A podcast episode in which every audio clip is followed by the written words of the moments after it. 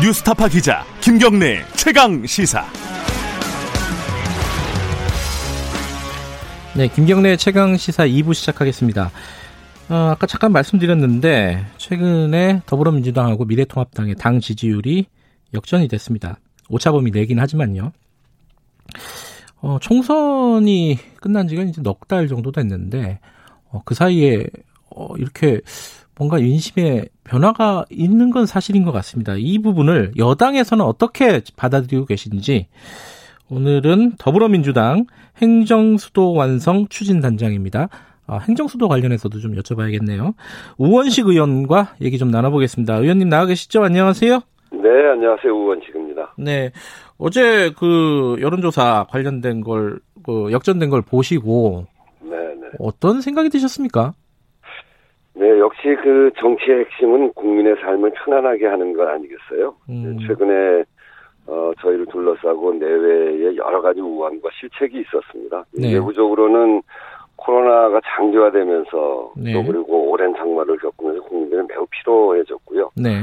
내부적으로는 많은 정책을 발표했음에도 불구하고 신뢰를 얻지 못한 부동산 정책 또 네. 그리고 그 과정에서 우리 내부 인사들의 부적절한 언급도 있고 네. 또 청와대 인사 논란도 있고 네. 또 저희 당 주요 인사들의 성추문 뭐 이런 것들을 거치면서 음흠. 당이 국민들이 만족할 만큼 대처했는가에 대한 평가에 있어서 미흡했던 거 아닌가 음, 이렇게 생각합니다. 국민의 삶, 민생 문제 좀, 저, 어, 더 겸손한 태도로 네. 노력하라는 채찍질이다 이렇게 생각하면서 심기일전하겠습니다. 예.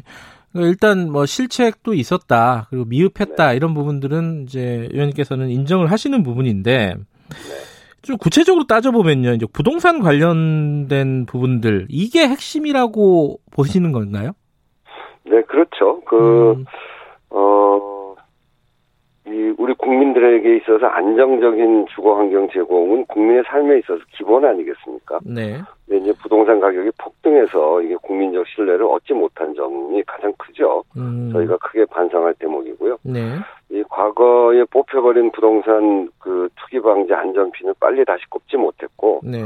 또 과잉 유동성이 부동산 투기에 활용되고 있는 상황의 심각성을 더 깊이 인식해서 선제적으로 더 강력한 대책을 내놓았어야 되는데 예. 거기에 좀 아쉬움이 있습니다. 다만 최근에 이제 6.27 대책 이후에 한 달 동안 그 아파트 가격 상승률 이런 것들이 많이 떨어지기도 했고 네. 또 국회 입법이 완성되면서 이런 여러 가지 상황들을 고려해 보면 네. 지금보다는 좀 안정된 것, 음. 안정된 상황으로 가지 않을까 하는 기대를 갖고 있고요. 예. 정부 여당이 집값 안정이라는 확고한 의지를 가지고 정책의 일관성을 유지해 간다면 어, 국민들께서 그 다시 이렇게 신뢰를 보내시지 않을까 하는 생각을 음. 갖고 있습니다.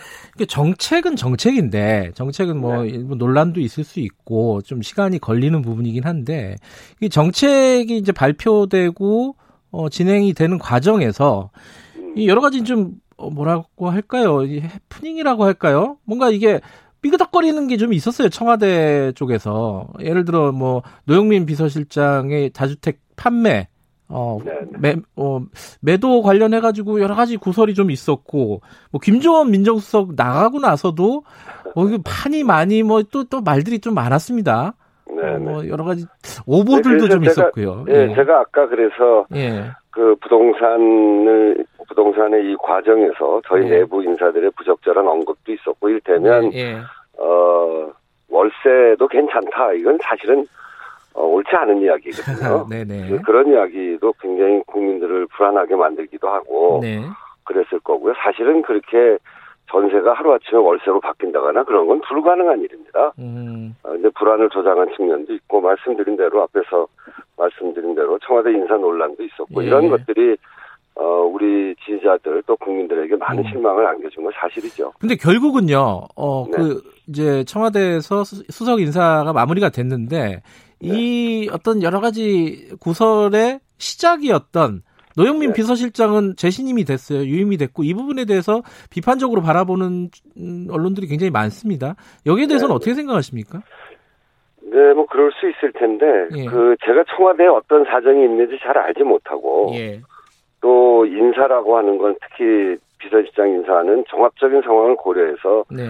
대통령의 어, 대통령이 하시는 대통령의 권한 아니겠습니까? 네. 그래서 여당 의원으로서 어, 여기에 언급한 건 적절치 않은 것 같고요. 네. 또 수석을 많은 수석을 교체함으로 해서 또 앞- 앞으로 어떤 방향으로 가겠다라고 음. 하는 것, 또 신임 수석을 발표하면서 어, 주택 문제에 대해서 분명하게 밝힌 것 이런 음. 것들을 고려해 볼 때 네. 어, 이런 부동산 정책에 있어서는 확실한 태도를 보이고 있는 것 아닌가 이렇게 음. 생각하고 네. 노영민 실장도 그런 면이 있었습니다만 갖고 있는 주택 두 개를 다 팔므로 해서 예, 예. 주택에 대한 청와대의 태도는 보이는 것이 아닌가 하는 생각도 있고 그렇습니다. 예.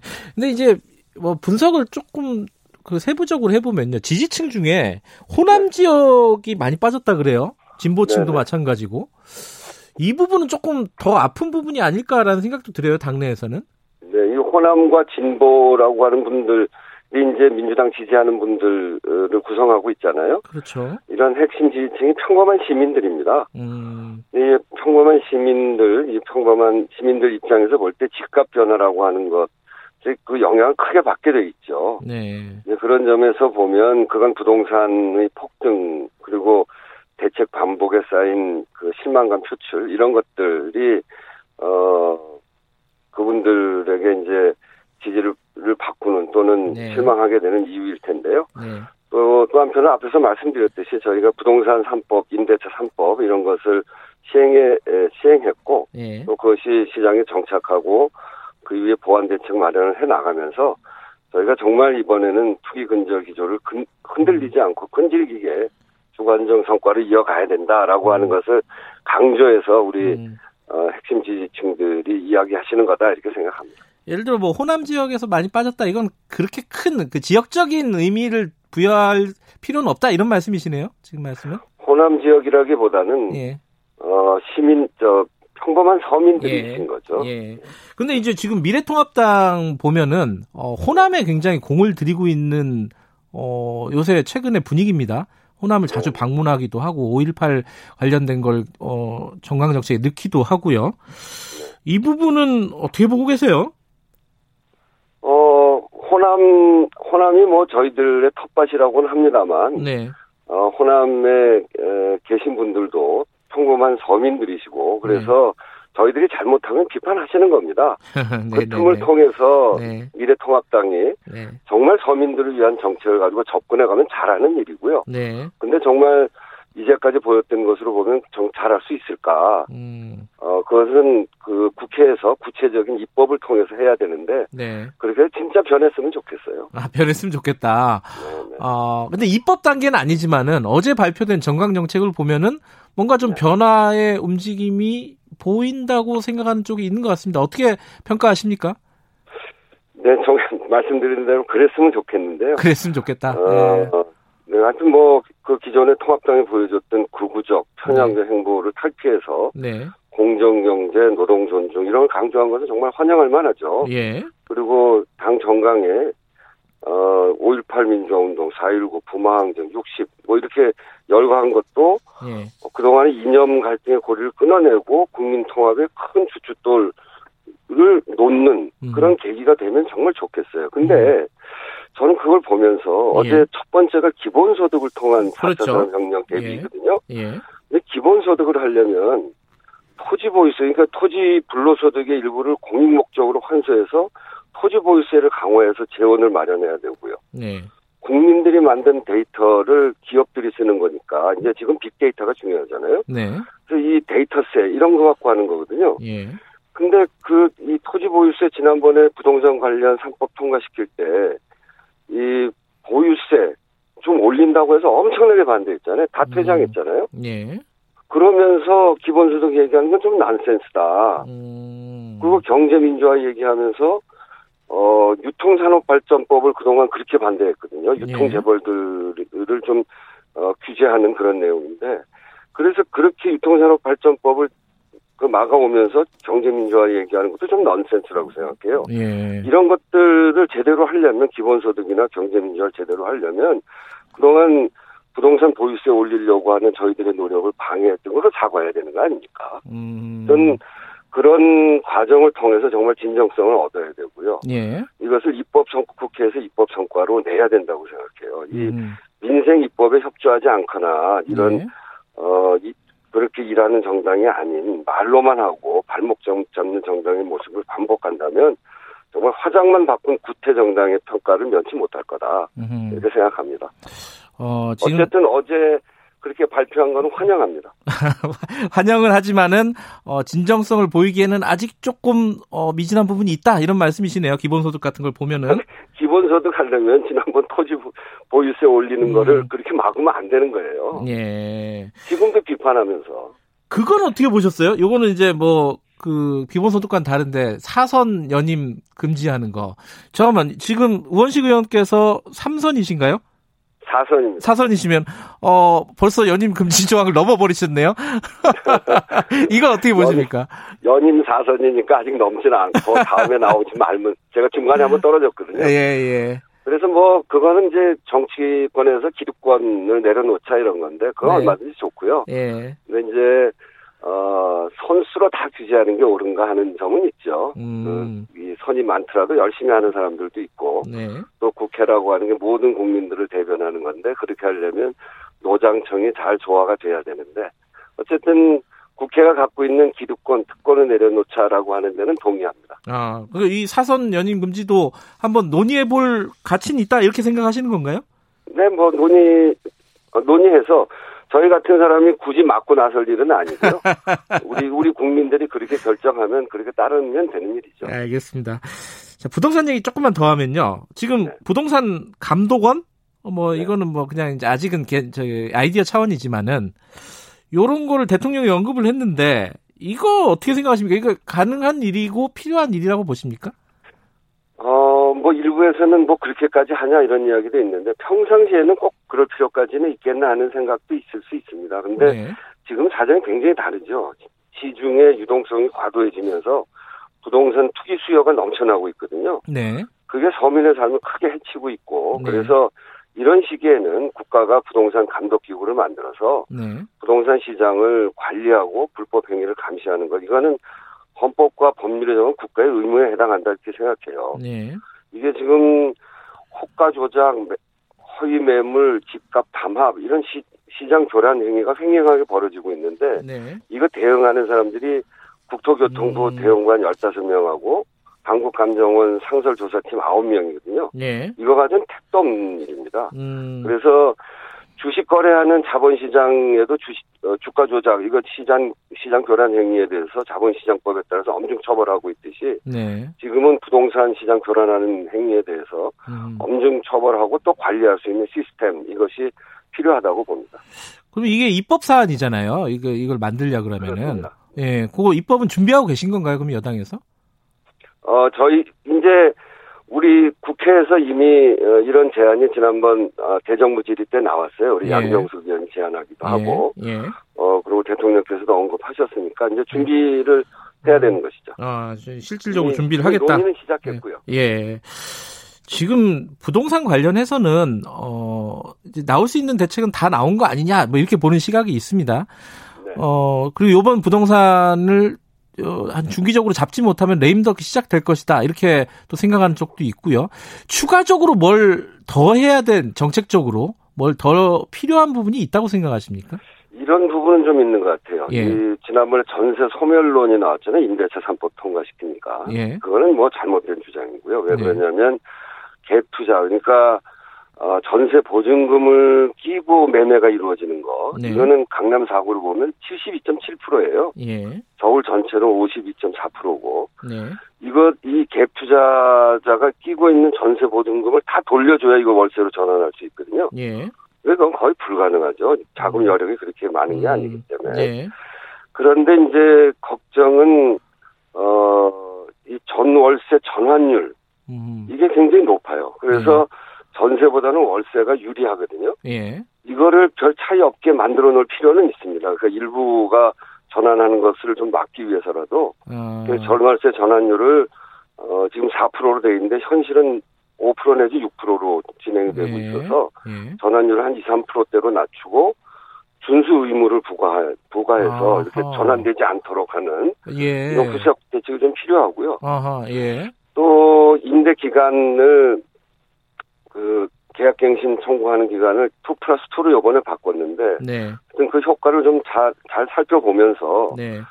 학제 좀 맞춰야 되는 거 아니냐. 음. 학제가 초등학교 6년, 아하, 예, 중학교 예, 예. 3년, 고등학교 3년이잖아요. 되게 이사하는 거는 맞아요. 예. 학교 다니는 거하고 아이들 학교 다니는 거하고 연결돼 있기 때문에 음, 이 6, 3, 3에 맞춘 어, 임대 기간에 대한 고민이 좀 음. 필요한 거 아니냐 네네. 이런 생각이 또 하나 있고요. 예. 그리고 어 그 세입자 인상률 5%로 정했는데 예. 이게 기존 세입자일 경우에 5%가 되는데 이게 신규로 바뀔 경우에 또 확 올라갈 가능성이 있어서 네. 이거에 대한 대책도 좀 필요하겠다 이런 생각이 음. 좀 있습니다. 예. 전월세 전- 전환료를 어, 규제를 하는 부분도 입법 사항이 될까요? 네, 이거는? 그렇습니다. 예, 그렇군요. 이거 준비하고 계신 건가요, 이거는? 실제로? 뭐 그런 논의를 하고 있는데 이것도 예. 상당히 논란이 있을 수 있는 부분이어서 예, 예. 저희들이 잘 그 시장 상황을 보면서 네. 판단해 가고 있습니다.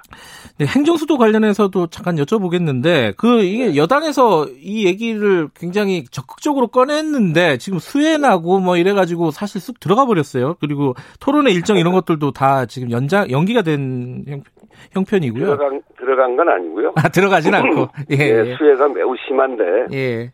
이, 이 논의하는 게 적절치 않은 것 같아서 한 예. 일주일 정도 미뤄서 일주일. 13일 날 하려고 했던 예. 국회에서 열리는 균형 발전 전략 토론회를 19일로 예. 바꿨고요. 음, 네. 그 이유는 이제 이게 행정 수도 이전하는 문제뿐 아니라 네.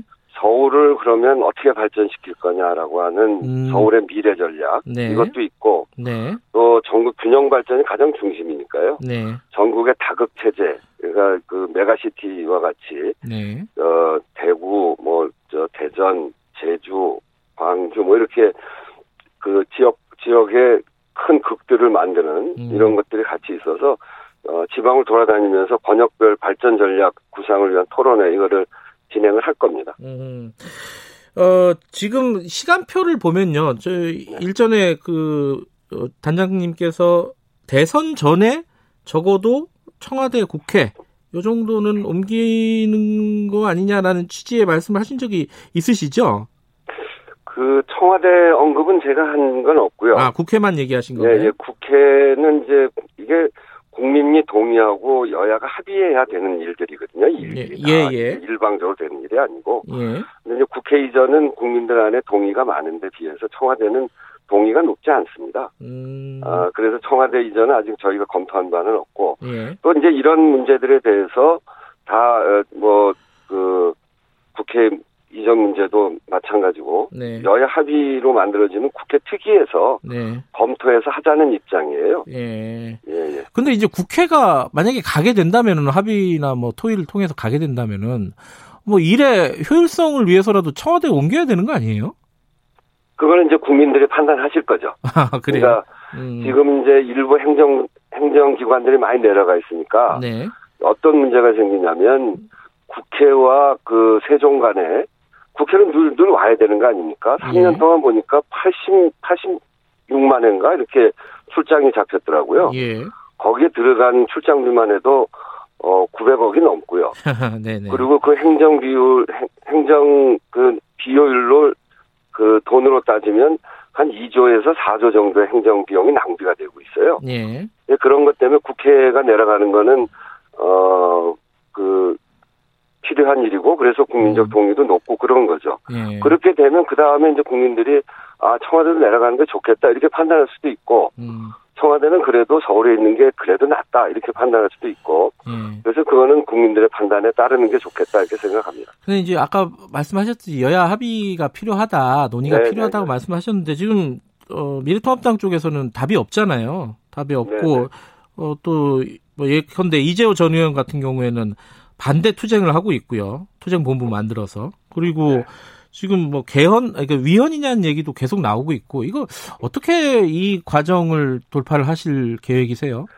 저는 이제 이렇게 봅니다. 예. 이게 행정 수도가 세종으로 이- 이전하면 이제 서울 여론이 중요한데 예, 서울이 이렇게 뭐 빠져나가는 것 같으니까 이제 좀 섭섭해하시고 네, 그리고 또 그 그런 거를 근거로 해서 반대도 하고 그러시는데 빠져나간 국회를 어떻게 할 거냐 이거 한번 생각해 볼 필요가 있죠. 저는 음. 그래서 두 가지예요.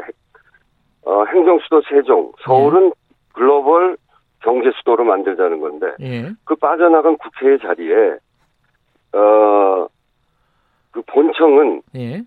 국제적인 4차 산업혁명의 캠퍼스로 만들고 예. 의원회관 300명이 있는 의원회관은 4차 산업혁명의 스타트업들한테 내주고 어허. 도서관은 데이터 거래소로 하고. 그, 그 마당은 거기에서 생산된 것들을 늘 전시하는 공간으로 하고 예. 이렇게 해서 사- 국제적인 4차 산업혁명의 센터로 만들면 음. 그 앞에 금융가가 있잖아요. 네. 금융가와 이게 결합이 되면 우리 젊은이들이 정말 꿈꾸고 음. 희망을 갖고 어 아이디어를 낼 수 있는 그런 음. 공간이 되지 않겠습니까? 네. 정말 묵직한 대한민국의 상징 건물을 네. 어, 전 세계에 열린 활기 있는 4차 산업혁명의 음. 센터로 만들면 우리 국가 이미지도 바뀌고 네. 서울도 발전하는 거죠. 예. 그래서 서울이 지방의 것을 흡수해서 지방을 소멸된 소멸되는 지방자치단체 지금 97개라고 하는데 예, 예. 서울이 흡수해서가 아니라 이 서울의 것들은 좀 내려보내면서 그 빈 공간에 전 세계의 이런 경제적인 것또 어, 이런 것들을 잘 흡수해서 서울이 그런 관문으로 만들어주면 정말 대한민국 크게 발전하겠다는 생각을 네. 가져요. 그런 그래서 그런 예. 것 그런 비전을 가지고 네. 우리 국민도 설득하고 야당도 예. 설득해 가면서 가장 중요한 건 합의를 통한 거니까 특위를 만드는 음. 것으로 시작을 해볼 생각을 갖고 있습니다. 어쨌든 일방적으로 이거는 어, 밀어붙이지는 않겠다 이런 말씀이신 거죠. 뭐 네, 그럴 네, 수도 없는. 사안이고. 예. 예. 네, 네, 그렇습니다. 알겠습니다. 여기까지 듣겠습니다. 고맙습니다. 네, 감사합니다. 우원식 더불어민주당 의원이었습니다.